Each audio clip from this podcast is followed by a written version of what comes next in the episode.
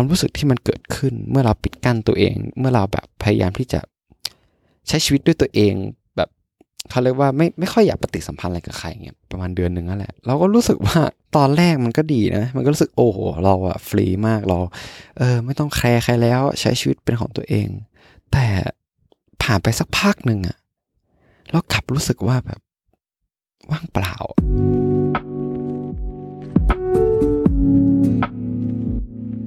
thank you สวัสดีครับเพื่อนๆทุกคนครับ ยินดีต้อนรับเพื่อนๆเข้าสู่เพื่อนกันคุยจนดึกโดยมาอยู่กับผมโฟกนภัทรนะครับ ที่จะคอยมาอยู่เป็นเพื่อนของเพื่อนๆครับในตอนที่เราเนี่ยกำลังจะนอนหลับ เราจะมานอนพูดคุยกันเกี่ยวกับเรื่องธรรมดาของชีวิตนะครับ ที่ทำให้เราเนี่ยได้โตโตขึ้น เหมือนกับนิทานก่อนจบวันที่เราจะมาตกตะกอนความคิดไปพร้อมๆกันนะครับแล้วผมก็หวังว่าเรื่องราวที่ผมได้มาแชร์กับเพื่อนๆเนี่ยจะทำให้เพื่อนๆเนี่ยรู้สึก ดีขึ้นนะครับ เหงาน้อยลง แล้วก็ตื่นขึ้นมาด้วยรอยยิ้มบนใบหน้านะครับ ก็ผ่านไปหนึ่งอาทิตย์นะครับ เพื่อนๆเป็นยังไงบ้างครับ ผมก็หวังว่าอาทิตย์ที่ผ่านมาเพื่อนๆจะมีความทรงจำที่ดีๆนะมีเรื่องที่ดีๆ ที่เกิดขึ้นมากมายนะครับ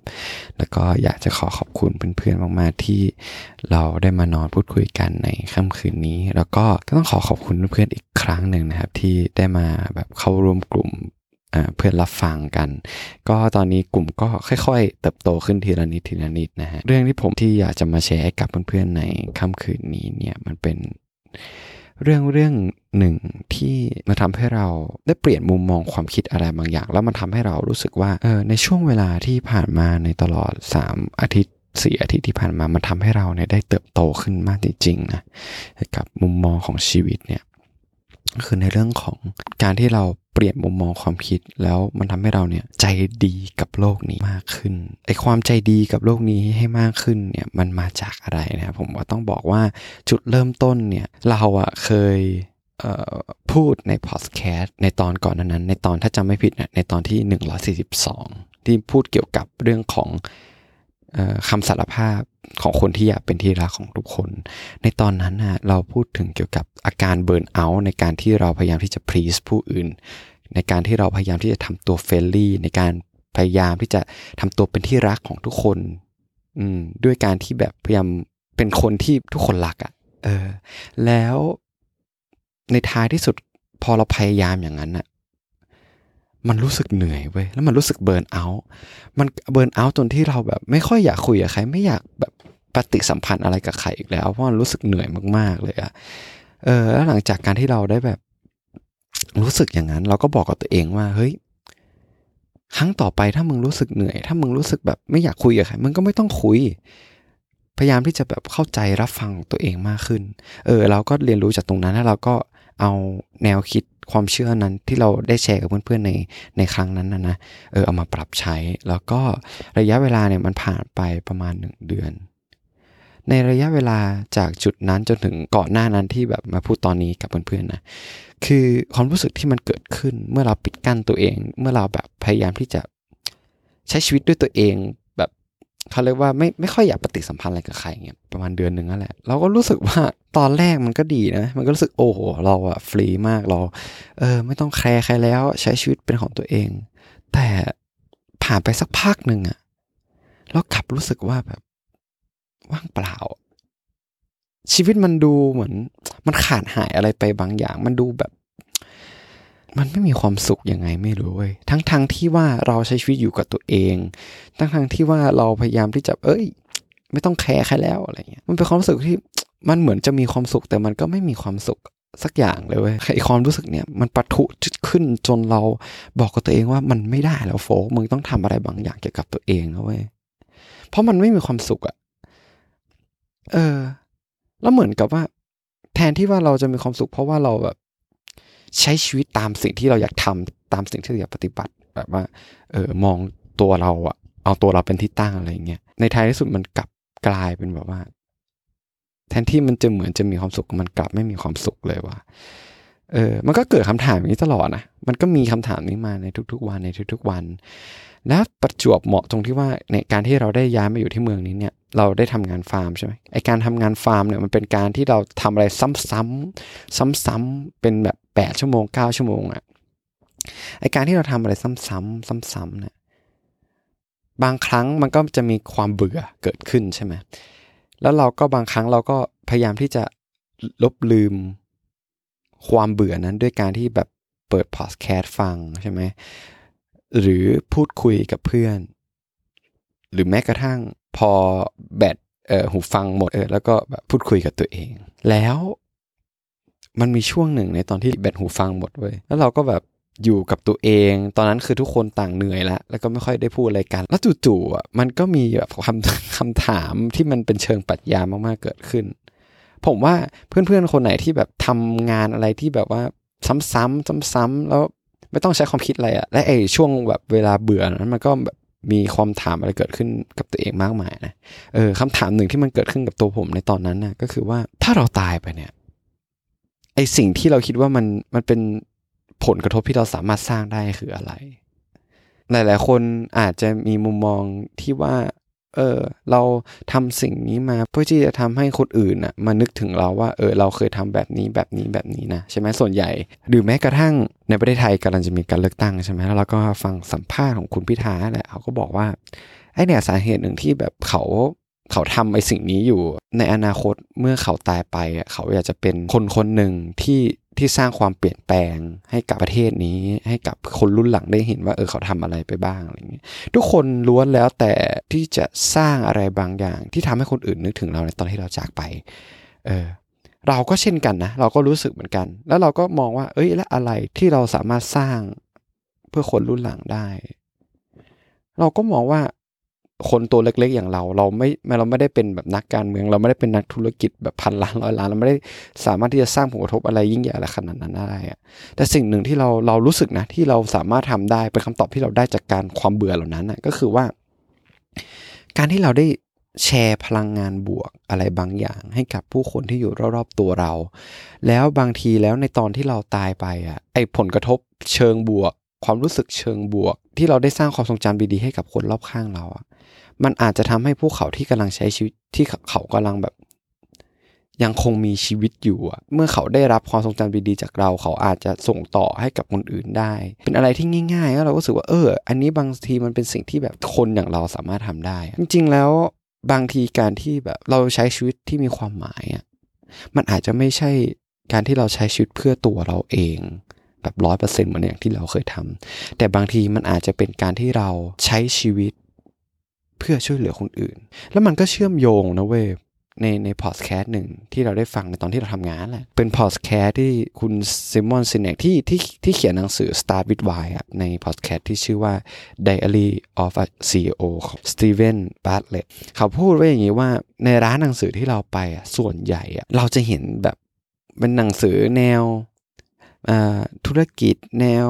เรียงความเรียงอะไรอย่างนี้ใช่ไหมแล้วก็มีแนว self-help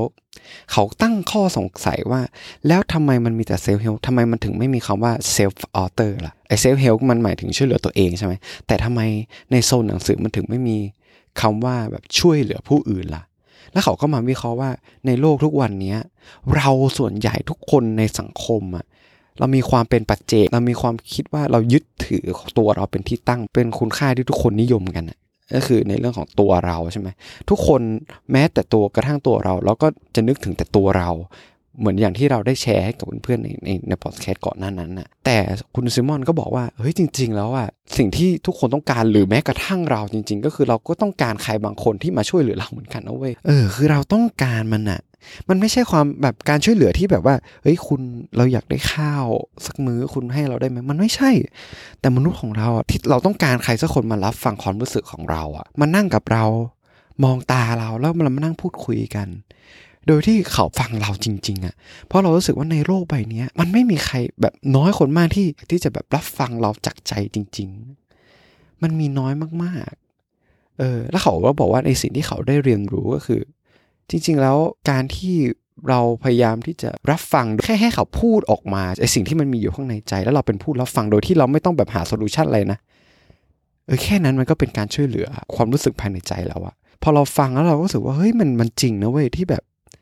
ในทุกวันเนี้ยมันไม่มีใครแบบน้อยคนมากที่จะมารับฟังเรา เพราะว่าทุกคนน่ะแม้กระทั่งอย่างตัวเราเองเนี้ยเราก็จะยึดถือตัวเราเป็นที่ตั้งเราก็จะสนใจแต่ตัวเองใช่ไหม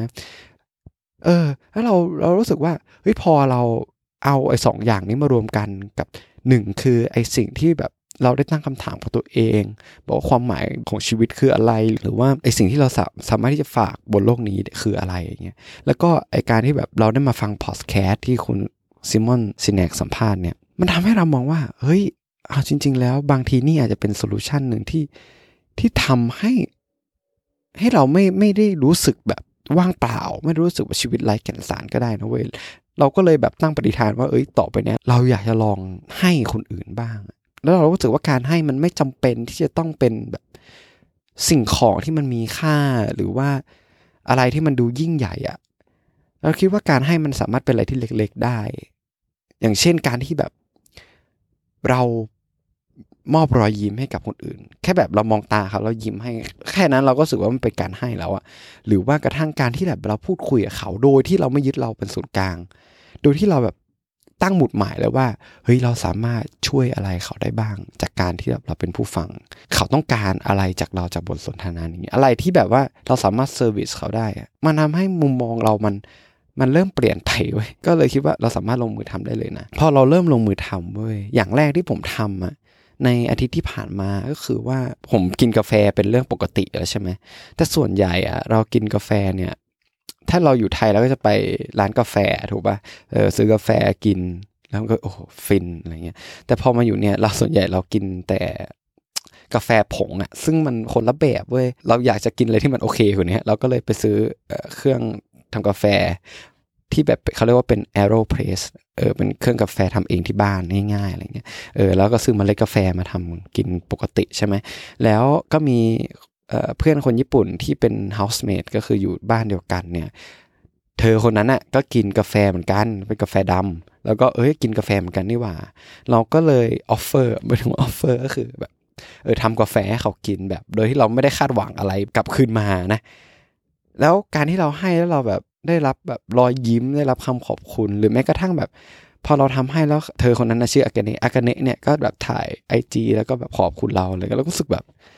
เออมันก็รู้สึกดีอะมันน่าจะเป็นสิ่งที่ถูกทางแล้วหรือเปล่าวะเออหลังจากนั้นในการปฏิบัติตัวกับเราก็เปลี่ยนไปจากก่อนที่เราแบบนึกถึงตัวเองแบบ เราเจอหน้าเพื่อนๆใหม่อะไรเงี้ยเราก็คิดว่าก็เทใส่เซฮายปกติก็ไม่ต้องแบบถามถงชีวิตอะไรมากมาย ก็แบบว่าเออก็เจอหน้ากันไปเพราะเดี๋ยวยังไงก็ไม่ได้เจอกันแล้วอะไรเงี้ยแล้วก็เปลี่ยนมุมมองความคิดของเรานิดนึงตรงที่ว่าเฮ้ย บางทีคนคนนั้นน่ะอาจจะมีเรื่องราวอะไรที่น่าสนใจอยู่ในตัวเขา แล้วก็บางทีเขาอาจจะต้องการความช่วยเหลือจากเราอะไรบางอย่างอาจจะอยากให้เราแบบเป็นเป็นคนที่มารับฟังอยากให้เราเป็นคนที่แบบว่ามาเป็นเพื่อนเขาอะไรอย่างเงี้ยเออแล้วพอเราเปลี่ยนมุมมองความคิดอย่างนี้ไปแบบเปลี่ยนไปปุ๊บพอเราทำงานอะไรเงี้ยเราไปทำงานใช่ไหมเราก็เจอหน้าแล้วก็ยิ้มแย้มทักทาย แล้วก็พยายามที่จะถามถึงแบบมุมมองชีวิตถามถึงเรื่องราวของชีวิตว่าเอ้ย คุณเป็นยังไงชีวิตของคุณที่นี่เป็นยังไงรู้สึกแบบแฮปปี้ไหมอะไรเงี้ยเออแล้วก็คอยถามอะไรอย่างนี้ไปเรื่อย แล้วก็ยิ้มแย้มทักทายผู้คนด้วยจิตใจที่ที่เรานึกอยู่เสมอว่าเราสามารถที่จะช่วยเหลือเขาอะไรได้บ้างไหมแล้วก็อีกอย่างที่แบบผมชอบมากๆนะก็คือเราเป็นคนที่เราตัดผมด้วยตัวของเราเองเนี่ยมาประมาณ 2 ปีแล้ว แล้วทีนี้เนี่ยมันก็จะมีแบบ conversation หนึ่งที่เราไปทำงาน แล้วก็มีเพื่อนคนอินโด เป็นผู้ชายสองสามคนเงี้ยแล้วผมมันก็ไม่ไม่ได้ตัดอะ่ะเออแล้วก็คุยคุยกันไปคุยคุยกันมา ก็มีเพื่อนแนะนำว่าให้มาตัดผมแบบเขาก็แนะนำเราเพื่อนที่เราเคยตัดผมให้อะเออเขาก็แนะนำเพื่อนอินโดว่าเอ้ยมาตัดไอ้โฟกดีเนี่ยมันตัดผมได้เออแล้วเราก็บอกเอ้ยเดี๋ยวเราตัดให้ แล้วมันก็บอกว่าเอ้ยเดี๋ยวฉันจ่ายตังค์ให้นะแล้วก็บอกเอ้ยไม่ต้อง เฮ้ยเราทำให้ฟรีไม่เป็นไรไม่เป็นไร คือ reaction ที่เราได้ พอเพื่อนอินโดรู้ว่าเราจะตัดผมให้เขาฟรีแบบว่าเราไม่คิดอะไรอะไรเงี้ยเขาก็ nice กับเรามากเลยเว้ยเขาก็ยิ้มให้กับเรามากขึ้น เขาก็แบบมาพูดคุยกับเรามากขึ้น ก็มันก็เป็นมิตรภาพที่เราแลกเปลี่ยนซึ่งกันและกัน เออ แล้วมันบางทีการที่เราแบบทำให้ฟรีบางที มันก็มีเพื่อนที่ชื่อฮงฮงกี้เป็นคนเวียดนามใช่ไหมเขาก็บอกว่าไอ้โฟกมึงถ้ามึงทำอย่างนี้ไปเรื่อยๆนะ มึงไม่รวยแน่มึงมึงแทนที่มึงจะเก็บเงินแบบให้เขาสิบดอลยี่สิบดอลเออมึงอาจจะมีเงินเก็บมากมาย แต่เราก็รู้สึกว่าเราโอเคที่จะทำให้เขาฟรีอะเออ แล้วพอแบบสามเรื่องสี่เรื่องอะไรที่เราผ่านมาในอาทิตย์ที่แล้วอะไรเงี้ยเราเปลี่ยนมุมมองความคิดในการที่เราจะปฏิบัติตัวกับผู้อื่น ในการที่แบบเราเซตมายเซตของเราในการที่จะเข้าหาผู้อื่นฮะมันทำให้ความรู้สึกของเราทั้งหมดทั้งมวลในอาทิตย์ที่ผ่านมามัน มันอบอุ่น แล้วก็รู้สึกว่าชีวิตเรามันมีความหมาย อารมณ์มันคล้ายๆกับการที่เราได้มามาแชร์พอดแคสต์ได้กับเพื่อนๆได้ฟัง แล้วก็มีเพื่อนๆหลายคนเสียสละเวลามาแบบมาขอบคุณเรามาทักอินบอกหาเราอะไรเงี้ยมันให้ความรู้สึกแบบเดียวกัน มันทำให้ชีวิตเรามันมีความหมาย มันมันทำให้แบบไอ้คำว่าเงินอะมันซื้อไม่ได้จริงๆเว้ยเรา มันทำให้เราแบบเห็นคำตอบในการใช้ชีวิตว่าเฮ้ยบางทีวัตถุประสงค์ของการใช้ชีวิตอยู่ของเราบางทีจุดมุ่งหมายของการที่ที่เรายังคงหายใจอยู่ ก็เพื่อการที่เราช่วยเหลือในการเยียวยาจิตใจผู้อื่น ให้เขาได้รู้ว่าโรคนี้ยังใจดีกับพวกเขานะให้เขาได้รู้ว่า เฮ้ยโลกนี้มันไม่ได้แย่กับเขาจนเกินไป ก็สาเหตุที่ผมแบบรู้สึกว่าเอ้ยเรื่องนี้มันเราอยากจะมาแชร์กับเพื่อนๆนะเพราะผมรู้สึกว่ายังมีเพื่อนๆอีกหลายคนที่รู้สึกแบบเดียวกัน บางทีเราจะมีคำถามกับตัวเองอยู่เสมอว่าเอ้ยทำไมแบบชีวิตมันขาดอะไรไปบางอย่าง ชีวิตมันเหมือนมันไม่ได้เติมเต็ม ชีวิตมันดูว่างเปล่า ชีวิตมันดูไร้แก่นสาร เรารู้สึกว่าสิ่งหนึ่งที่มันจะทำให้ความรู้สึกเหล่านี้จางหายไปทีละเล็กทีละน้อยก็คือการที่เราปรับเปลี่ยนมุมมอง ให้เราแบบใช้ชีวิตโดยคิดถึงผู้อื่นมากขึ้น ใช้ชีวิตโดยที่แบบช่วยเหลือผู้อื่นมากขึ้น ใช้ชีวิตโดยที่เซตไมเซ็ตของเราว่าเราสามารถที่จะช่วยเหลืออะไรเขาได้บ้าง และการช่วยเหลือเหล่านั้น มันไม่จำเป็นที่จะต้องเป็นอะไรที่แบบยิ่งใหญ่ มันไม่จำเป็นที่จะต้องเป็นอะไรที่ที่มันเปลี่ยนชีวิตของพวกเขาโดยสิ้นเชิงมันอาจจะเป็นอะไรเล็ก ๆ อย่างเช่น การที่เราเจอหน้าเขา เรามองตาเขาเรายิ้มแย้มทักทายเขา เราถามเขาว่าเป็นยังไงบ้าง ถามว่า เอ้ยวันนี้เป็นยังไง สบายดีไหม เราคิดว่าอะไรอย่างเงี้ยการมอบรายยิ้มให้กับผู้อื่น เรารู้สึกว่าไอ้แค่นี้มันก็เป็นการช่วยเหลือคนอื่นแล้วเว้ยเพราะเรารู้สึกว่า โลกใบเนี้ยพวกเราต้องการความรักไอ้การช่วยเหลือเล็กๆอย่างนี้แหละ มันจะทำให้ฟีดแบ็ที่เราได้รับอะ ถึงแม้ว่ามันจะไม่ใช่แบบเป็นเงิน ถึงแม้ว่ามันไม่ใช่แบบสิ่งที่เราได้มาจากกายภาพเว้ยแต่เราเชื่ออย่างหนึ่งว่าสิ่งที่เราจะได้รับอะก็คือความรู้สึกที่มันอบอุ่นอยู่ในใจเราเว้ยความรู้สึกที่เรารู้สึกว่าชีวิตเราอะมันมีความหมาย อะไรบางอย่างอยู่ตรงนั้น แล้วเราเชื่อว่า ถ้าเราทำอย่างนี้ วันละนิดวันละนิด เราคิดว่าชีวิตของเรามันจะ fulfill มันจะมีความสุขมากขึ้น โดยการที่เราแบบ service คนอื่นอะอืมอันนี้คือสิ่งหนึ่งที่ที่เราได้เรียนรู้ในอาทิตย์นี้นะแล้วเรารู้สึกว่ามันทำให้ความรู้สึกของเรามันเติมเต็มมากขึ้น แล้วมันทาให้เราสามารถที่จะยิ้มแย้มให้กับคนอื่นได้มากขึ้น จริง ๆ แล้วพอมันผ่านมาเราก็มาสังเกตนะว่าว่าไอ้ก่อนหน้านั้นที่แบบเราพยายามที่จะใช้ชีวิตด้วยตัวเอง ใช้ชีวิตแบบเออหาความสุขด้วยตัวเอง กับตอนนี้ที่เรามาใช้ชีวิตตอนนี้มันต่างกันยังไง เมื่อเรามองย้อนกลับไปว่าทำไมไอสิ่งที่แบบ ก่อนนั้นนั้นที่แบบเราพยายามที่จะเป็นคนเฟรนลี่เหมือนกัน เป็นคนที่เอ่อทำให้ผู้อื่นรักทำให้ผู้อื่นแบบชอบเรากับตอนเนี้ยที่เราก็ใช้ชีวิตในการยิ้มแย้มให้กับผู้อื่น พยายามที่จะมอบความรักให้กับผู้อื่นคล้ายๆกัน แต่ทำไมความรู้สึกที่ที่เราได้รับมันต่างกัน เราได้เรียนรู้ว่าเขาเพราะว่าอะไรรู้ไหมเพราะว่า ความหมายในการกระทำนั้นมันต่างกันเว้ย ก่อนหน้านั้นในการที่เรายิ้มแย้มให้กับผู้อื่นในการที่เราเราบอกว่าเอ้ยเป็นยังไงบ้าง intention ของเราความตั้งใจของเรา มันไม่ได้มาจากการที่เราตั้ง mindset ของเราว่า เราจะช่วยเหลืออะไรคนนั้นได้บ้าง เราจะ service อะไรเขาได้บ้าง ไม่ใช่ ใน mindset ของตอนนั้นของเรา เรามองแค่ว่า เราจะทำให้คนเนี้ยรักเราได้ยังไง เราจะทำให้คนนี้ชอบเราได้ยังไง และความรู้สึกที่ได้รับมันคือมันเหนื่อย ไม่มีความสุขแล้ว มันดูแบบดูเฟกเฟกยังไงก็ไม่รู้เนาะอะไรเงี้ย แต่ว่าพอเปลี่ยนมาตอนเนี้ย พอเรา ปรับเปลี่ยน mindset ของเราในการที่เราปฏิบัติตัวกับผู้อื่นว่า เราสามารถที่จะช่วยเหลืออะไรเขาได้บ้าง เราสามารถที่จะมอบประสบการณ์อะไรดีๆ ให้กับเขาได้บ้าง โดยที่เราไม่ได้นึกให้เขามาชอบเรา โดยที่เราไม่ได้หวังผลลัพธ์ว่าคนคนนั้นต้องแบบเห็นเราเป็นเพื่อนอะไร คือพอเราไม่ได้มองเราเป็นส่วนกลาง พอเราแบบยึดถือความรู้สึกของผู้อื่น หมายถึงว่ายึดถือว่าเขาต้องการอะไรจากเรา เราสามารถช่วยเหลืออะไรเขาได้บ้าง พยายามที่จะใช้ชีวิตเพื่อเพื่อช่วยเหลือคนอื่น ความรู้สึก มันกับแตกต่างกันในชิ้นเชิงเลยว่า ความรู้สึกตอนนี้ที่เราได้รับก็อย่างที่เราได้แชร์ให้กับเพื่อนๆมันดูมีความหมายมากขึ้นจริง ๆ แล้วเรารู้สึกว่าถ้าเพื่อนๆคนไหนที่กำลังรู้สึกว่างเปล่าที่กำลังรู้สึกว่าเฮ้ยชีวิตทำไมแบบไม่มีความสุขเลย ลองครับ ลองเปลี่ยน mindset ของเรานิดนึง ลองที่จะยิ้มแย้มให้กับผู้อื่นมากขึ้นลองที่จะเป็นคนที่จะเซอร์วิสให้กับคนอื่น แล้วเราเชื่อได้เลยว่า พอเราปรับเปลี่ยนมุมมองความคิดของตัวเอง และปฏิบัติตัว ใจดีกับโลกนี้มากขึ้น ยิ้มแย้มให้กับผู้อื่นมากขึ้น แล้วก็พยายามที่จะคิดถึงผู้อื่นมากขึ้น มีความเป็นเอมพัตตีมีความเห็นอกเห็นใจผู้อื่นมากขึ้น จากใจของเราจริง ๆ เนี่ย เรารู้สึกว่านั่นแหละ มันจะทำให้เราอะรู้สึกถึงความหมายของชีวิตของเรามากขึ้น รู้สึกถึงความสุขที่เราไม่เคยได้รับมาก่อน แล้วมันจะฟูลฟิลมันจะเติมเต็มในใจเรามากๆเลยเว้ยและเนี่ยคือสิ่งที่เราได้สัมผัส แล้วเราอยากจะมาแชร์ให้กับเพื่อนๆในอาทิตย์นี้ฮะก็เรื่องที่ผมอยากจะมาแชร์กับเพื่อนๆ ก็มีเพียงเท่านี้นะครับ ก็ถ้าเพื่อนๆคนไหนชอบนะครับ แล้วก็รู้สึกว่าตอนนี้มีประโยชน์กับเพื่อนๆ ก็อย่าลืมนะครับ เช่นกดติดตามกดให้ดาวนะครับใน Spotify Podcast กดให้รีวิวใน Apple Podcast เพราะว่ามัน จะทำให้ผมเนี่ยได้มีกำลังใจในการทำพอดแคสต์นี้ต่อไปมากขึ้นจริง ๆ หรือว่าถ้าให้ดีเลยนะเพื่อนๆก็สามารถที่จะแชร์กับเพื่อนๆของเพื่อนๆของเพื่อนๆของเพื่อนนะครับ ให้พอดแคสต์นี้นะครับขยายใหญ่มากขึ้น เติบโตมากขึ้นนะครับ ก็สำหรับอาทิตย์นี้เรื่องที่ผมอยากจะมาแชร์กับเพื่อนๆก็มีเพียงเท่านี้นะฮะแล้วเรามาเจอกันใหม่ในอาทิตย์หน้า เรามาลองติดตามกันว่าในอาทิตย์หน้าเรื่องที่ผมอยากจะมาแชร์กับเพื่อนๆคือเรื่องอะไร ผมขอให้ อาทิตย์นี้เป็นอาทิตย์ที่เพื่อนๆมีรอยยิ้มนะครับ ให้กับโรคใบนี้มากขึ้น แล้วมาเจอกันใหม่ครับ บ๊ายบาย